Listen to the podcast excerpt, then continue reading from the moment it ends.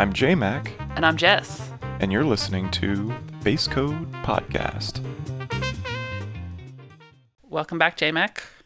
Hey yo. How's it going? Pretty good. I noticed in Transistor we just passed 10,000 downloads. Nice.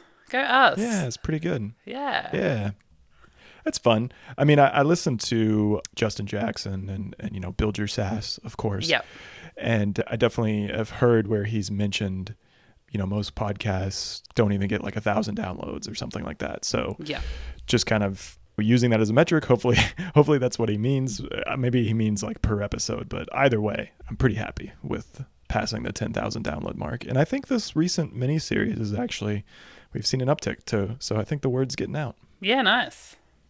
That's really exciting. I'm I'm really glad that yeah, it's not just I don't know, the people are listening to it, you know? Yeah, That's good. yeah, exactly. So. So yeah, like like we've said before, you know, we're always thinking of new miniseries topics, or we can go deeper on stuff we're talking about in the current miniseries. Just hit us up on Twitter and let us know. Yeah. So, should we get right into it today?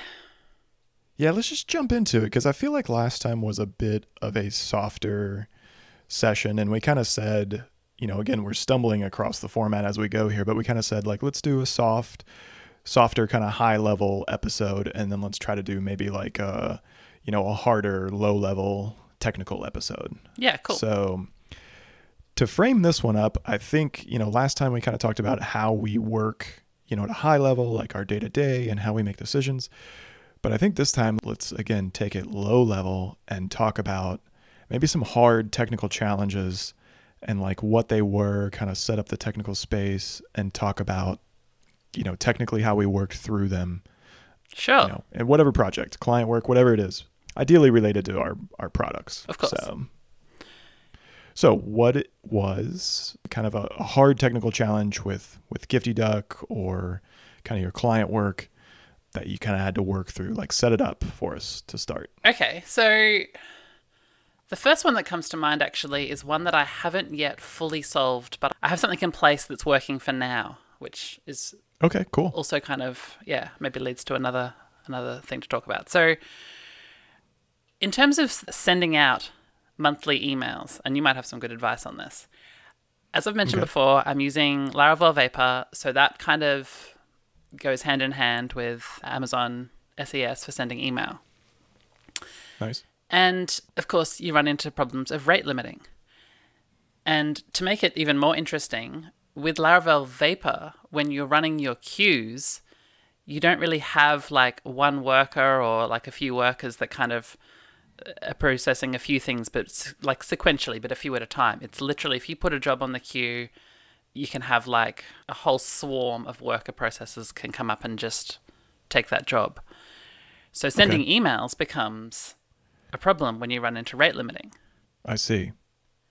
So, so real quick, just to make sure everyone's clear, because I think I put some dots together because maybe I saw a tweet or something Okay.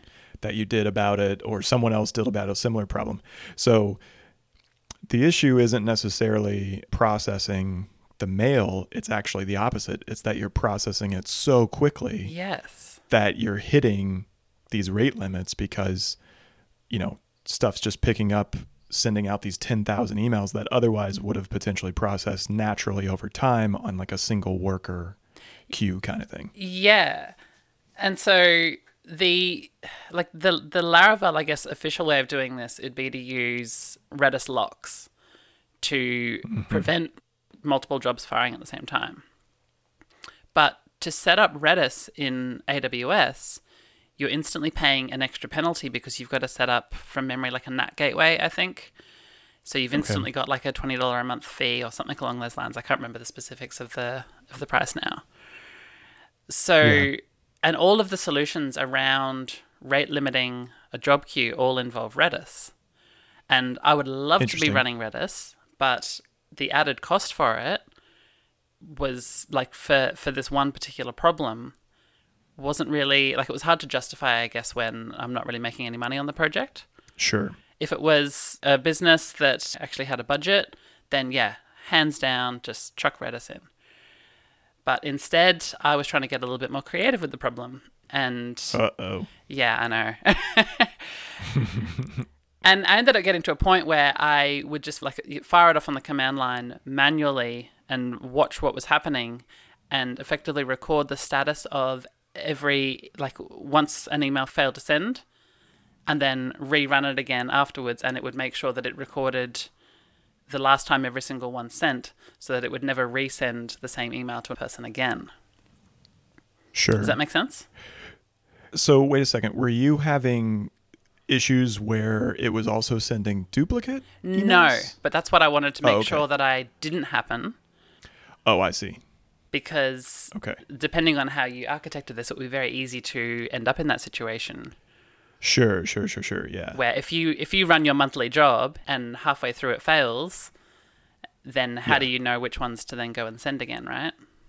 How do you know where you were? Yeah. yeah, yeah, and you could potentially resend it. So, so it's not so much that the initial problem was also it was duplicating them or competing to resend them. It's that your potential solution has to account for Exactly. doing that. Yeah. So, so yeah, let's let's unpack this just a bit because there's kind of two gut reactions that I have, and I think as you and I are are different types of developers, we approach problems differently. That I think that makes for good discussion Yep. which is kind of the whole point of the podcast. So let's let's take a step way back Okay. first, and let me say philosophically that anytime I'm writing code and there's a little, you know, JMac on my shoulder or you know voice in my head, Yep.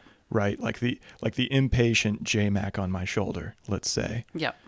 he's kind of like, dude, why the hell are you writing this code? This code already exists. Like Laravel should do this. Yeah. Like, and again, Laravel does to the point like of your specific example when you're starting to write like check and make sure this job hasn't been run and make sure this job should be next and add this failure built like when you're competing with the framework in a way or any code not just laravel to me that's normally when that little voice goes off and it's just like you're doing it wrong I agree. And my general philosophy is don't do anything that's not in the documentation, that's not like the official way to do something. yeah i think that's like a happy challenge though right i, I- do think some developers may look at that and think well why i can use native php and do all this and i can use Symfony directly and do all this like in the context of laravel like it's very easy for us to go underneath the hood right Yeah. and that's good. That's that's totally a good quality. But I, I think it's also a, a fun challenge, a happy challenge, and and I think developers should potentially welcome that more. Of like, hey, if it's not quote unquote official, you know, through documentation or known, you know, Laravel whatever Laracast forums or whatnot, like I'm not gonna write that code. Like I think that's an interesting convention. So I like that. Yeah, absolutely. I would always encourage people to not reinvent the wheel, not just because of the time it takes, but because of the the maintenance overhead you've got to take on that code afterwards. If someone else is looking at the code, they don't have the ability to just go, "Oh, how does how does this work in this system?" Like they can't just Yeah. look at the documentation and go, "Oh, this is the way Laravel does it," and I can see here that this is doing it here, here, here, and here. They've got to go in Yeah. and sort of yeah. I mean, the whole point of a framework like Laravel or Rails is to help you focus more on your specific business rules and not focus on resolving common technical challenges like you know queuing and authentication and all these sorts of things. Sure. Exactly. Yeah. I mean, just to kind of wrap it up and, and move forward, like to say it bluntly, it's a bit naive to think that you're going to do it better. Like it's Yeah. pretty exceptional and rare that you are trailblazing this code path that something hasn't already been solved. Like I'm not saying it's never, Yeah. but it's it's really the exception to the rule. Like the rule is that this code exists. There's no reason for you to try to outsmart it Yeah. or write it yourself. I agree. But the thing with this particular scenario is that Yeah, I yeah. just couldn't bring myself to commit to a monthly f- non insignificant fee to solve the problem. Sure. So that's that's going back to the problem and to my second point. My second point is at that point I would if I was doing all that that would lead me to believe okay, well, I shouldn't be doing this way. Let's take a step back and look at the approach. And so I would then go all the way back and be like why am I using vapor? Like again, True. nothing wrong with vapor, but if you're talking about incurring more costs, then why not just dump back down to like a $10 a month DigitalOcean box? Yeah. And to be clear on specifically the problem, because I can hear a lot of people saying this is a marketing email, use a marketing mail service where you just send it once and it broadcasts it for you. Oh yeah, that's another good point. Yeah. But in this case, the it's in this case it's more of a transactional email in that there's a lot of uh, calculations that go into ki- creating each email in terms of like it there's a full table of upcoming events and all these stats and everything in there and I couldn't find any marketing provider that had a way to insert fully dynamic content customized per user like they have like the, the kind of mail merge style thing where I can say hi first name yeah. but I got you. I couldn't get in the level of complete custom email for each person that I needed to solve this particular challenge. So I had to use a transactional email provider rather than a marketing email provider. Okay. So fair enough. So I'll play along, but I just pointing out for the audience, I would have asked those two questions Yes. and honestly probably solved it by backing away from the underlying issue, Yes. at least temporarily, Yes. until a better solution presented itself. But let's say that's way too much effort. Like you're committed to this platform, or you can't find, again, it's not like a vapor issue. It's an Amazon issue, really. Yeah, sure. Yeah. Or again, you could have, but even if it were an Amazon issue, you might have been able to solve it by putting your money somewhere else, like you said, an email marketing service. So let's say you can't solve it with another service, mm-hmm. so to speak. So let's get into the technicals. What about like chaining the jobs? Like having each job dispatch itself, like it processes one and pushes the next one onto the queue. Yeah. So that would alleviate potentially the swarming effect Yes. because you really only start with like the parent job and then you know that if nothing else they're at least sequential now that doesn't necessarily mean you won't hit your rate limit because they could simply just send as fast to hit it but i don't know it's a quick idea Yeah, I, I'm trying to remember if I did try something along those lines. I know I tried batching them into a hundred at a time or whatever it might be, because like the rate limit was something like 14 per second or something pretty generous, really. sure But it was just because of the architecture of the queues that it was actually hitting that quite easily. i'll have to check shifty coders the little slack workspace we have Yeah. i feel like someone was talking about this if it wasn't you or maybe it was jack ellis or something had a little tweet about it Yeah, I'm curious to see what he has to say about it in his course. Actually, I should hit him up. Yeah. Anyway, I would be curious about that. Like, I know Laravel has chainable jobs, Yes. like built in, and I know, I'm sure that there's probably a delay to say chain this after a certain number of seconds. Yeah, the thing is, though, is that when you're dealing with seconds, that's fine when you don't have to send too many. But if you're having to send a lot, even Yeah. one second delay means that your entire job might take more than a day to run. No, I hear you. I think that's probably what I would do. I would try to keep it as Laravel as possible. Like, Yeah. given that I can't back off, given that I can't pay money elsewhere to solve the problem, and I have to implement a solution myself, I would probably try that. I would probably be like, can I chain these jobs sequentially somehow? yeah. And to kind of wrap it all up, though, is the solution I came up with, I wasn't happy with it, but I knew that if I had enough users where I started running into problems with my current solution, I would then be in a position where I could easily justify the extra cost of setting Nice. up the NAT gateway for Redis. So, what was your solution then? I'm trying to remember the specifics of it now. I feel like I need to go double check the code.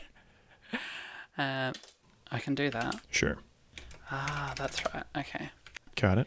So I actually went for a really super simple approach and I created my job Nice. in a way that is idempotent. So for those that aren't familiar with the term, and I hope I'm pronouncing it correctly because it's one of those words I've only ever read and never heard people really say out loud. So idempotent is when you can take the same action multiple times and have uh, and not have the same thing happen multiple times if you know what I mean, right? So I can do the same thing multiple times and I'll only end up with the same result every time. So, for example, that's Nice. where, like a patch request or a put request, I could send 20 of the same request to edit a job with the same field. I can run that 20 times, and at the end of the day, it's as if I ran it one time. The difference with a create request, if I send 20 of those post requests, I end up with 20 new records. So I made the job idempotent by just storing the time that the that the email was sent per record, so that if that job then fails and has to restart up again, it restarts up again and it only pulls in the ones that haven't already been sent.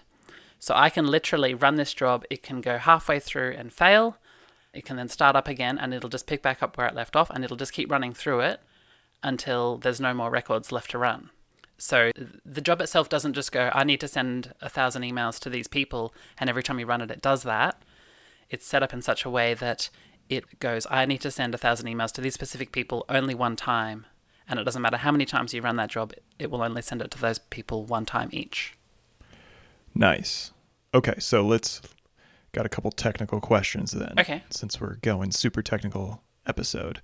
So the job, is it only one job that processes all emails or do you dispatch a thousand jobs for a thousand emails? I th- sorry, I need to double check that again. So I have a a main job, which is the the scheduled job, I guess you could call it, and this is the one that runs monthly, and it Gotcha. dispatches the the jobs to send the individual email. okay. So if you have a thousand emails, it'll dispatch a thousand jobs. Yes, precisely. Okay, cool. And then as far as the failure goes, the failure can be because you hit your rate limit. Yes. Okay, so when then you put that back on the queue, you try to rerun all thousand again, but basically a couple of those just fail or not fail early, but they bail early or return early because they've already run. So the parent job grabs all of the users that haven't received the email that month and Gotcha. that also are configured to receive it. So there's a query that literally says user monthly digest not sent, but wants monthly digest. So there's two little query scopes on there. Gotcha. And then I also configured the job. I added a parameter to the job where I could limit how many it would run at a time Sure. because I got to the point where I just wanted to manually run this job and see where it was failing and have the ability to run See it again for the time being. So I added a little Gotcha. flag that let me say just try and do 100 and it'll just grab 100 of those ones and run it through and I can see it all happening. Little tracer bullet. Nice. Cool. Okay. So that all makes sense. And and you said that was my final question. uh, How are you tracking the idempotency? And it sounds like you have kind of like a table of There's just a column, yeah. It's basically the last time the monthly email was sent. cool. So when the next month rolls around, it says, well, the last time it was sent was the previous month, so I'm okay to send it again this month. And as soon as it Nice. sent it, and it does mean that for every single email that's sent, it is hitting the database with a write, like it's writing it to the database. It doesn't send a thousand emails and then do one update statement to Sure. update all a thousand Yeah, records, no but problem. that's kind of required, really, in order for this to Yeah. be able to fail gracefully, I guess you could call it. No, and that's exactly what I was going to say. So to so to wrap it up, make sure I understand. Basically, you didn't solve the problem necessarily. No. You instead added some code that allowed it to exactly like you said, fail gracefully, which will also allows you to recover gracefully simply by rerunning the entire job again. Yeah. And it's just now smart enough with the little column in the database to fancy buzzword be idempotent Yeah. and not necessarily have you know additional things that it does Yes. after it's done it And once, like, if I do move to add Reddit and not Reddit, Redis, and incur the extra cost of that, I don't really need to modify this job very much. I can just enable the rate limiting on the queue and just let this run, and then it just shouldn't fail anymore. yeah it won't fail that first pass Yeah. nice cool good one So, how about you? uh I've kind of talked about this a bunch of times, and I think it, I think it's the pretty obvious technical challenge with something like Shift. Uh, so I won't spend a whole lot of time on it. But for me, it's accuracy.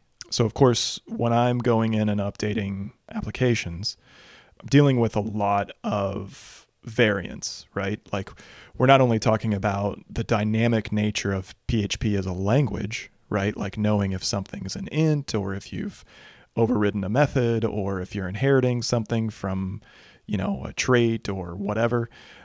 And then also the various ways, of course, you can write Laravel, like some people, you know, may or may not use certain methods or helpers or whatever. So I kind of just file all that under context, is what I call it. So determining the context and making sure that, let's say a couple versions ago, the TTL changed the time to live Yep. for cached items, mm-hmm. changed from minutes to seconds. Yep. Right. That was kind of one of the first times that I really wanted Shift to kind of do that and not just say, oh, I see you're using the cache facade kind of generically mm-hmm. in these six or seven spots. Go fix them. I just, I was, Shift was getting to a level where I wanted to do more. And even though I'd been using things like the abstract syntax tree, like like actually statically parsing it with with Nikic's PHP parser, mm-hmm. like I wasn't using it everywhere. I was kind of only using it for the stuff that was really, really, really, you know, reused in every shift, like the core stuff. Yeah. But I didn't I didn't build every single little I call them task. So every little task is like maybe a section in the upgrade guide. And so each shift has like 20 or 30 tasks, for example, mm-hmm. because it performs whatever that little upgrade minutia is. So in this case, the TTL task originally, you know, three years ago might have just been a string search for cache colon colon, right? Yeah. and just said, "Hey, you're using cache. Go fix these." And great, you know, it's just 9 bucks, no big deal. No one ever really complained, but again, that's kind of the technical challenge I have is is getting that context as close as possible, but also kind of going back to little impatient JMac on my shoulder, like not necessarily writing a PHP interpreter, you know what I mean? Like Yeah. not having a graph database that tracks that this variable got injected from here, which came from the container, which is, you know what I mean? Like Yeah. that's like an editor. That's like PHP Storm click through craziness going on right there. Yeah. And so the balance between those two, simple string searching and maybe something just a bit more accurate, juggling that and then writing those is probably my biggest technical challenge. Okay. Just as a side note question, have you looked into the language server protocol? No, uh, what what is that? So it's basically a protocol, I think, created by Microsoft that creates a common protocol for text editors to integrate with specific languages. So a PHP language server provides things like go to definition, all the IntelliSense, all that sort of stuff. So Visual Studio Nice. Code uses language servers to achieve most of these things, which is really, really cool. And it makes it in such a way that it's not specific to an editor. So any other editor can use the PHP language server or the uh, Ruby language server or the Go language server to implement these same features without everyone reinventing the wheel every single time. Yeah, definitely check it out. And of course, we'll we'll link it in the show notes. But yeah, I'm always stumbling upon different little tools that are more efficient with search and replace, or maybe they do search and replace in like a smarter code kind of way, like they're somehow familiar with generic syntax. To your point, hmm. so anytime I see those, I definitely like consider them. But again, most languages have some kind of open source, you know, parser like that gives you a syntax tree, and from there, you can build pretty easy like crawlers to do some pretty fancy stuff. So like, you know, once you have that syntax tree, it's really just a matter of time to kind of figure out, okay, how can I reliably enough, you know, for me anyway, determine that this is like a function that you're using or this is a static reference call? Because you can figure that out from the syntax tree pretty straightforward and then of course from there it's just like still again string matching and making sure okay that's a static reference and you called it cache. Well that means you're using the cache facade. Or this is a function call and its function name was cache. Okay you're using the helper. And now you have enough context to get more accurate not 100% mm-hmm. but more accurate and give you just that bit more value. And again no one's ever complained about this but what i have seen is people be like impressed that, for example, those TTLs were changed from minutes to seconds automatically by Shift. Like when Shift can do those kinds of things, like it's really bringing, in my opinion, a lot of value, especially if your application had 100 places. And again, this is just one out of 20 tasks. So Yeah. I really nowadays try when I make shift to have one or two of those in each shift that just those alone would be worth the nine bucks. Forget all the, you know, formatting and dependency composer updates. And it's also doing like that one thing that's alone is the value. So that's kind of the goal anyway. Yeah, true. Cool. Cool. Well, we're well well at time, but yeah, hopefully people uh, appreciated the the more technical episode there, and maybe you'll get some some more ideas about your queue. Yeah, indeed. I'd like to do more technical ones as well because I think there's a whole lot of stuff would be fun to talk about. Cool. All right. Well, see you next week. See ya. Show notes for this episode can be found at basecodefieldguide.com slash 20.